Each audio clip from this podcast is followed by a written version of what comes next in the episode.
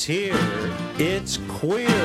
Veg Cast. Get used to VegCast 114. Veg Cast. A full menu from first to last. Veg Cast. Yes, another full menu of vegetarian podcastery coming your way.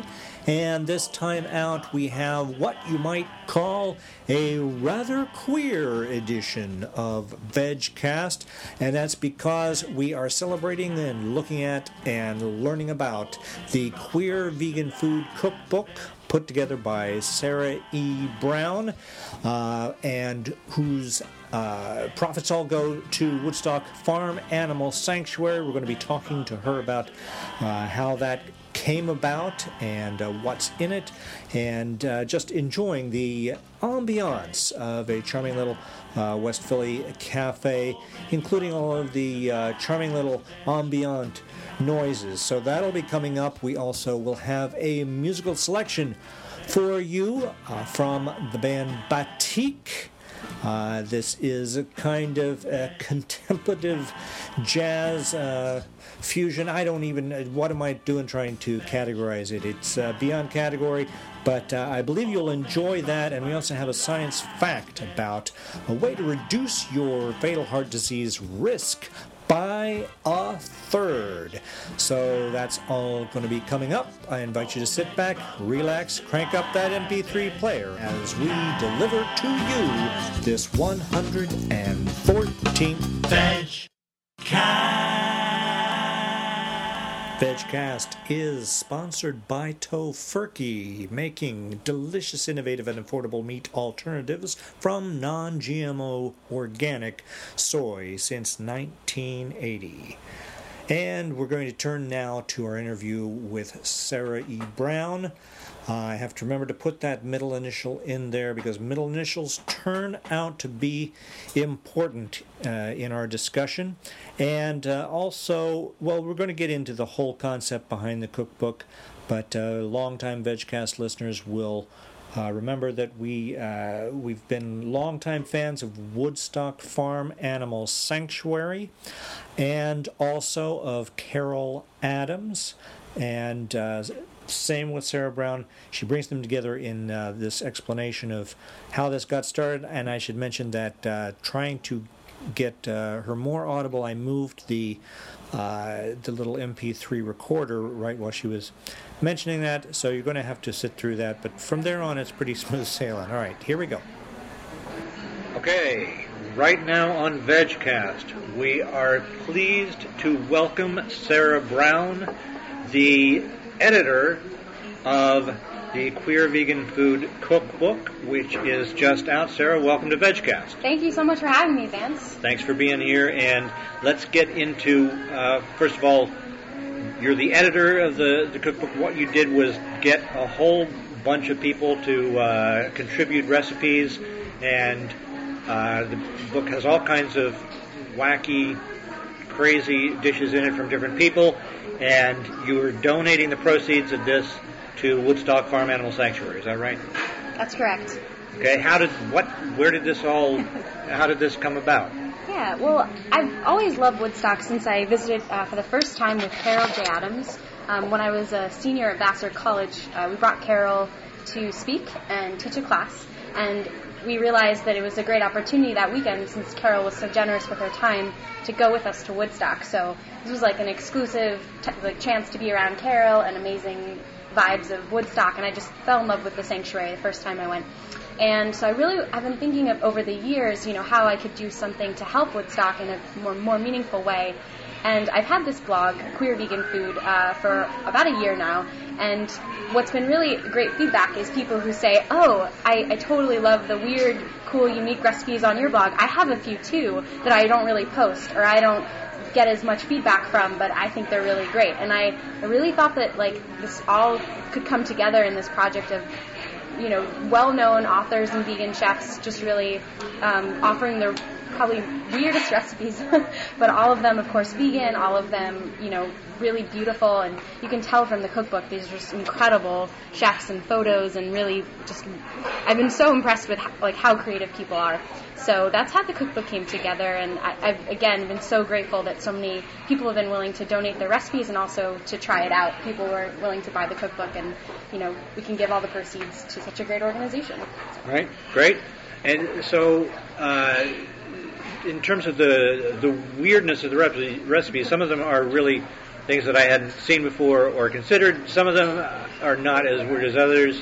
Um, so, did, was there like a requirement that the the food be queer in the sense of just really, you know, while unique, or was there a requirement that the the people submitting them be queer, or what was what kind of how did you try to Yeah. you know make it work on that theme? Yeah, that's a really excellent question. I've actually gotten a lot of feedback, like, what is this whole queer thing? And, you know, queer activists up in arms, like, what are you doing? Like, why are you, like, appropriating that term? And for me, the word queer really is broadly defined. It's about, well, for me, it's about, um, you know, uniqueness of recipes and sort of moving beyond traditional fake meat, fake cheese, these things that kind of imitate the non-vegan world.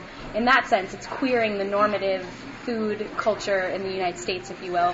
Although some of our contributors are from other countries. We have a contributor from Buenos Aires, a contributor from uh, a couple from Canada. So, um, but at least for me, like that's one important aspect.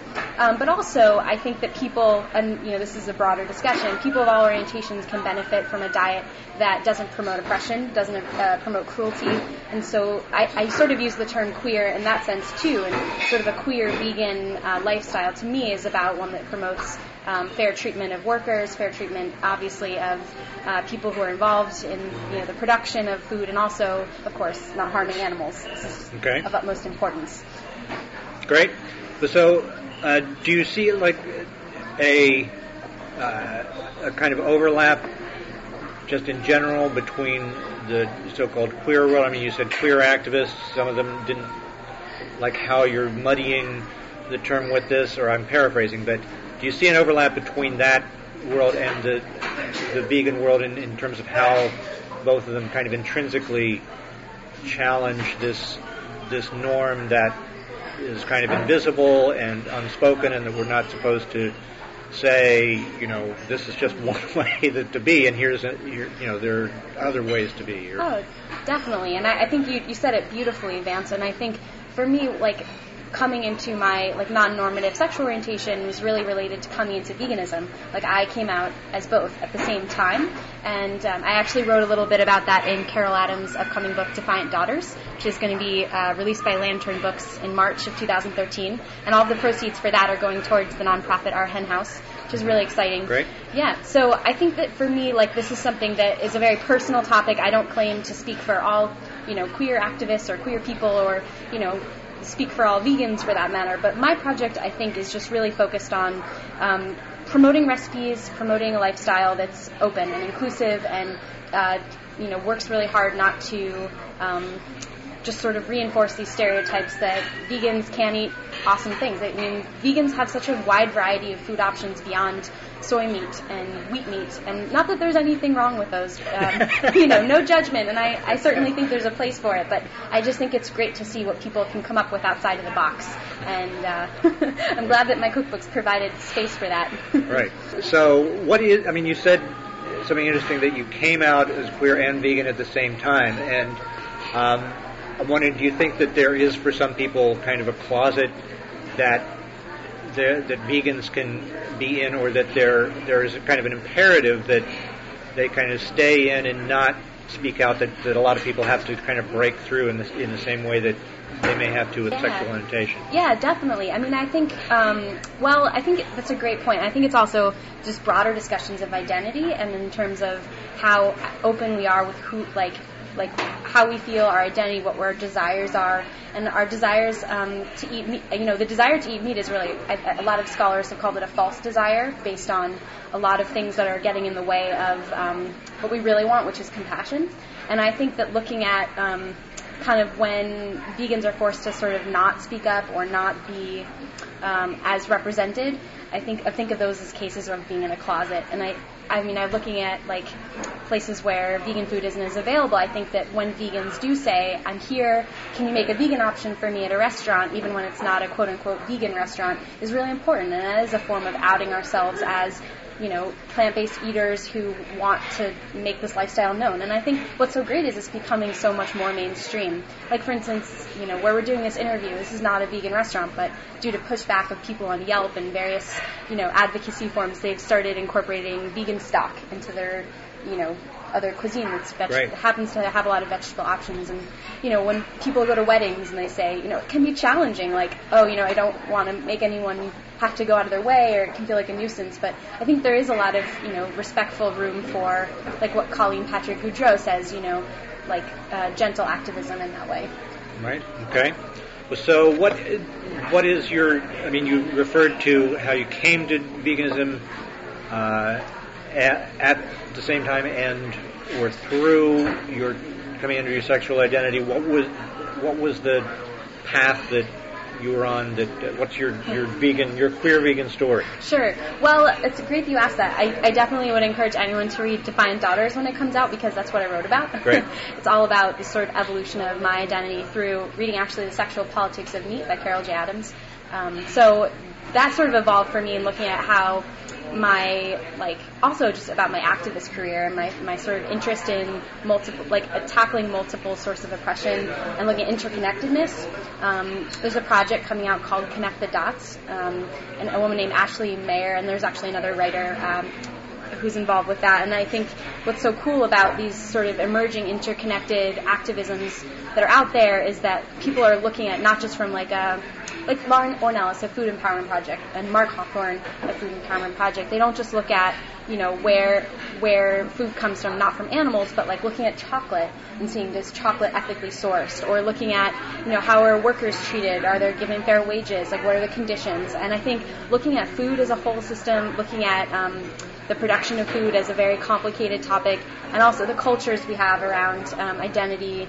Uh, these are really rich topics, and obviously we can't cover them in like a short interview. But I just I've always been fascinated by it, and I think I really got started in thinking about those two topics, sexuality and veganism, at the same time, and then it just sort of has stayed with me throughout my life. Right. Okay. Uh, that's great, and uh, I just have to say, you keep saying Carol J. Adams, and I, I realize I've I've just been saying Carol Adams, and I have I been Oh. disrespectful to not include the that middle initial. I I'm wondering if I, I should have I should go back and re-edit my previous podcasts where Well, I just call her Carol Adams. I don't want to speak for Carol. I, I'm, I definitely don't. But um, I noticed that one of her Facebook pages says Carol J. Adams and one says Carol Adams. So I don't think you're missing. Okay. choosing that. I always thought it was like one of those ac- actors equity kind of things where Oh. if somebody had the name, you have to like add an initial. Oh, Um, I, I tend to go by Sarah E. Brown, so I was kind of like, oh, Sarah Brown.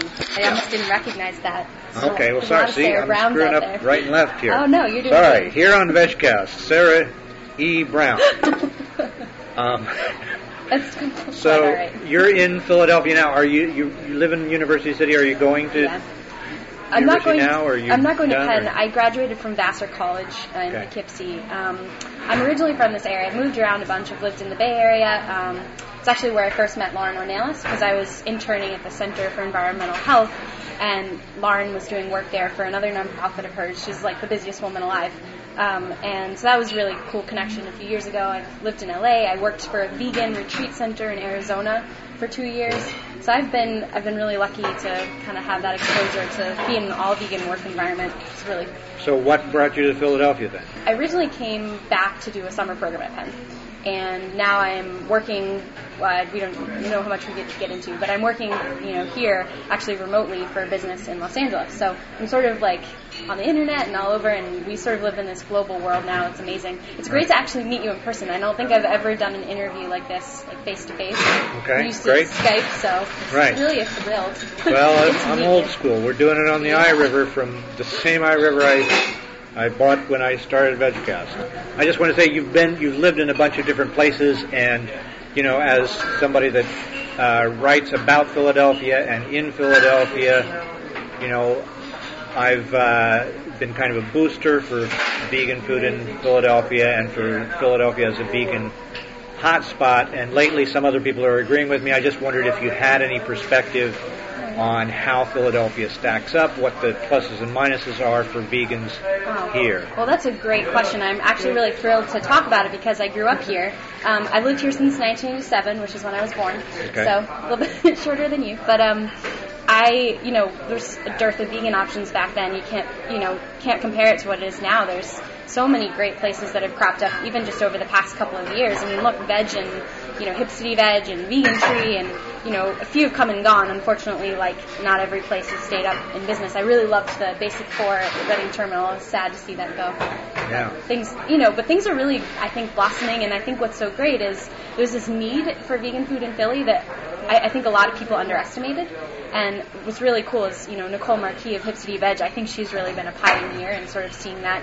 And again with you know rich and kate jacoby just like rich landau and kate jacoby like seeing that a gourmet vegan market could really thrive here and that people who are not vegan would really love this like seriously plant-based. You know i consider that just completely phenomenal and I know you've eaten there I've heard if you don't mind Yeah, so sure. I've, I've enjoyed it there too it's so incredible so I, I think you know compared to other cities I mean the size of Philly is smaller than places like you know LA has tons more restaurants but it's also larger and I mean I, I lived in Madrid for a semester and I was you know sort of had to get by on gazpacho. there, there are a couple of vegan places I really liked, uh, but I think you know just coming home to Philly and seeing what's developing, and I think what's going to continue to develop.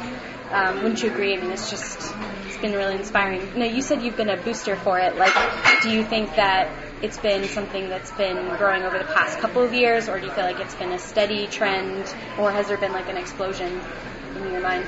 It seems like it's. I, I don't know if it's uh, uh, an explosion, but it does seem like it's been accelerating. Uh, from my perspective, and again, I have probably a tunnel vision on this, but it seems like ever since my column V for Veg started, Oh, that it's uh, there's just been it's obviously you know a cause and effect relationship that once the Daily News had a vegan column, it just made all this stuff start blossoming. No, um, I I have uh, I have noticed it increasing, but it's it's hard for me to kind of look outside, you know, jump outside the system or look at it from uh, somewhere outside my own viewpoint because it seems to me that when I I actually turned vegetarian the year I moved to Philadelphia, which was a kind of a perverse thing to do since I never did try a cheesesteak before I went vegetarian, and so uh, you know I've been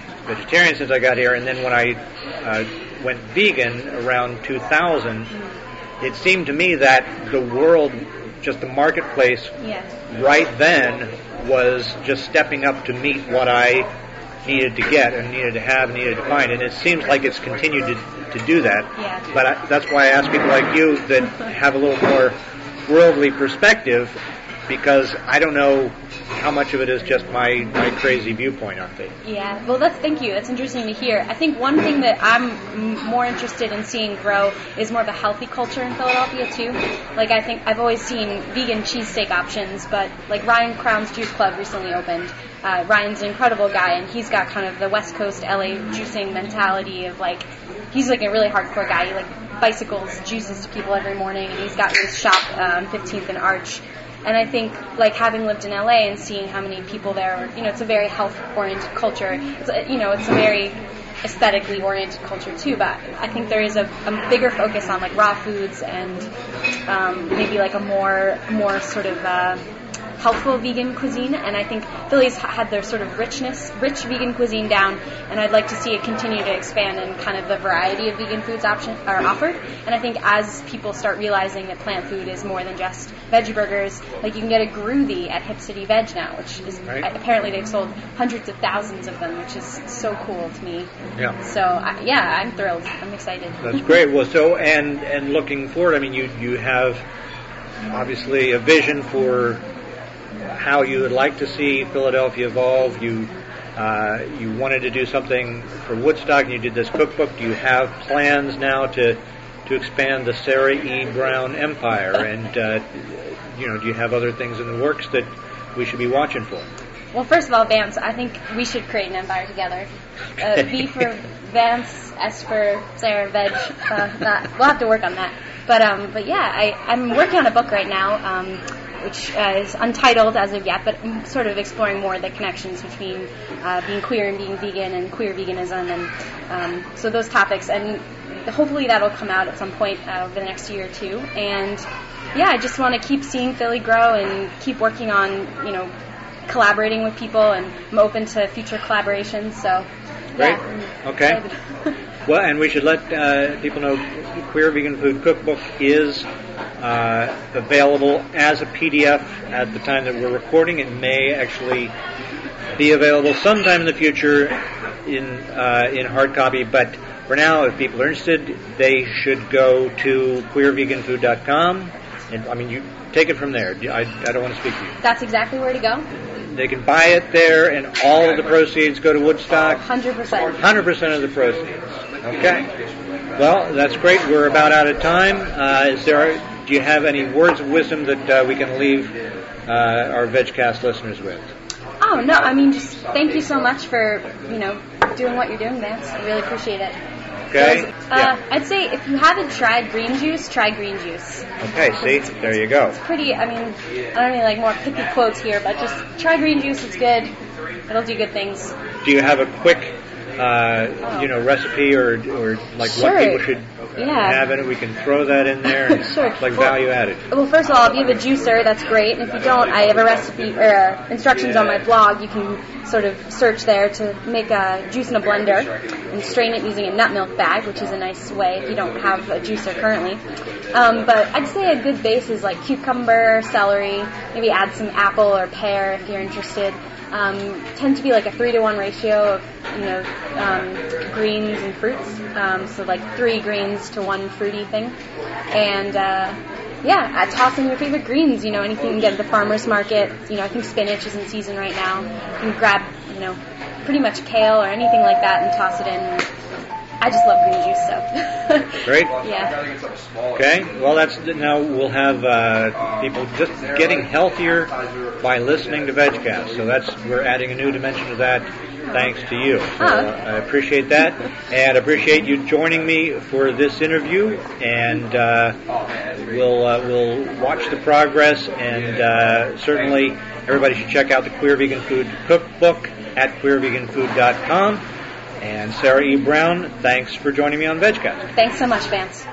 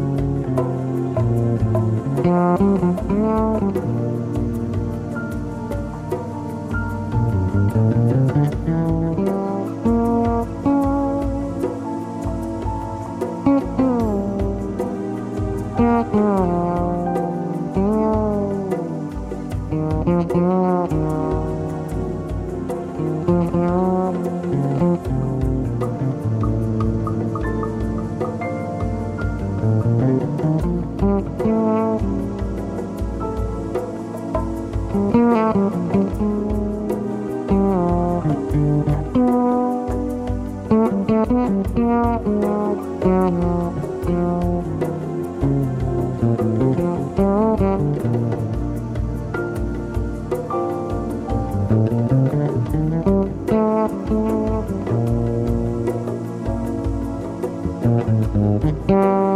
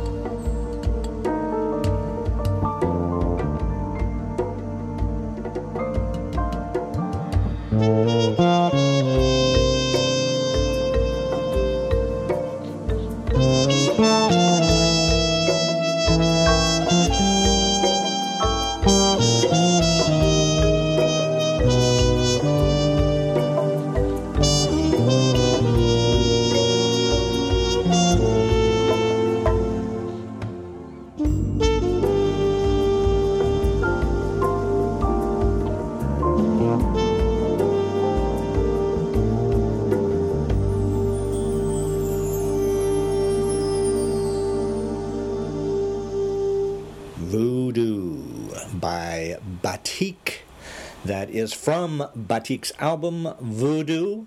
And Batik, a jazz world fusion ensemble featuring Barry Hartglass and four other guys. I mentioned Barry because he's the one that sent me the MP3 to play, and he is the vegan in the group. As you remember, uh, our requirement for play on VegCast is that one of the members of the band has to be vegetarian or vegan, and uh, Barry is actually the brother of Karen Hartglass, uh, who interviewed me for her show, which you will hear in April. We'll have a link to that, uh, and you can actually hear the genesis of that as she says she has a brother who makes music.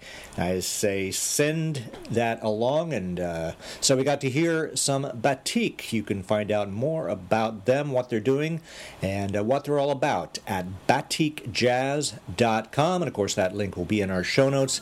And in the meantime, we here at VegCast are going to turn our attention to the Science. Our science fact for VegCast 114 Veggie diet cuts chance of fatal heart disease by a third. And the word third is in capitals because this write up is from the Daily Mirror, uh, which does like to uh, kind of emphasize things uh, sometimes, but it is a report on an actual peer reviewed study, and the details are as follows. Being vegetarian cuts your risk of fatal heart disease by a third, a study of 45,000 Brits suggests.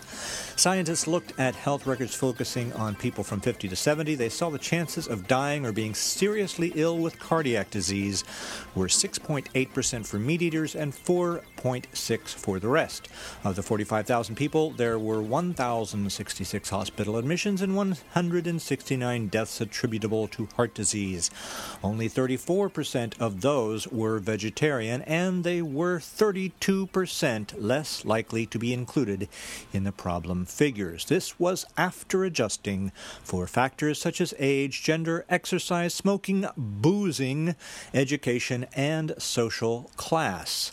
Oxford University's Professor Tom Key, joint author of the wide ranging study, said the results clearly show that the risk of heart disease in vegetarians is about a third lower than in comparable non vegetarians. Experts reckon the main reason for the difference is the effect of a low fat vegetarian diet on cholesterol and blood pressure.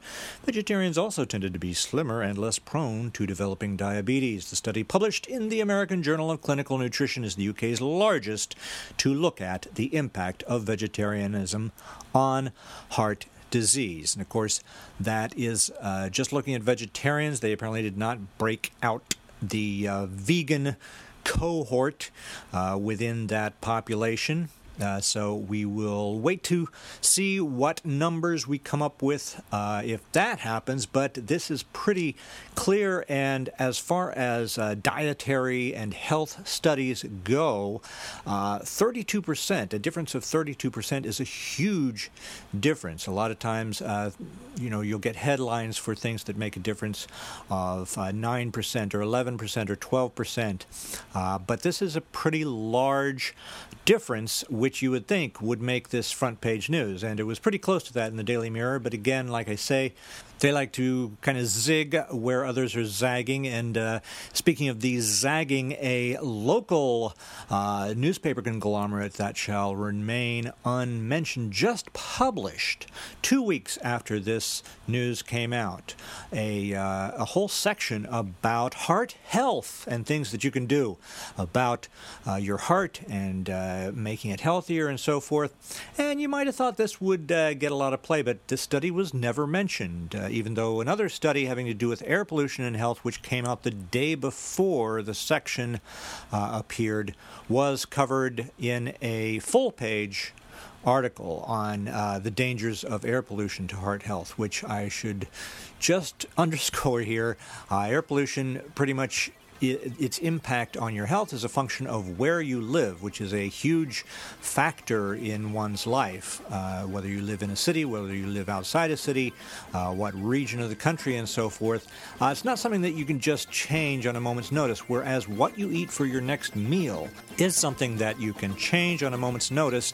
And it would be great if uh, the mainstream media were doing a better job of conveying uh, some of these uh, actual facts that are coming out out about what people can do uh, for their health of their heart and other parts of their body. And until they do get on that stick, I guess you're just going to have to find them out right here at the Science Fact. Okay, VegCast 114 is just about done. Uh, and I will take this opportunity to assure you that VegCast 115 will be coming out in March. Uh, we did not get VegCast 114 out in January, but it is coming out in February. I've had uh, some going back and forth on different audio and computer combinations, and if you wondered why the sound of my voice on this VegCast is kind of queer, why it's all to serve the queer theme. No, it's actually uh, just that I'm using a condenser microphone uh, because I did not have access to the setup that I usually do, but I'll have that back next time. And just wanted to get this one out, and it is now out. And VegCast is out. I'm out. We're all now getting out of here.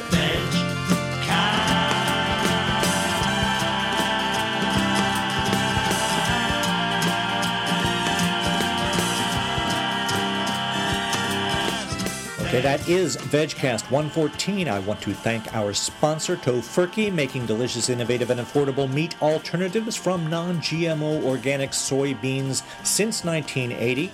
I want to also thank Sarah E. Brown for talking with us about the Queer Vegan Food Cookbook. And thanks to Barry Hartglass for sending us uh, Voodoo and giving me permission to play that on VegCast. And to Karen Hartglass for having me on her show and uh, pointing me toward Batik. We will be back in March, as I say. And until that point, please get out there and live like you mean it.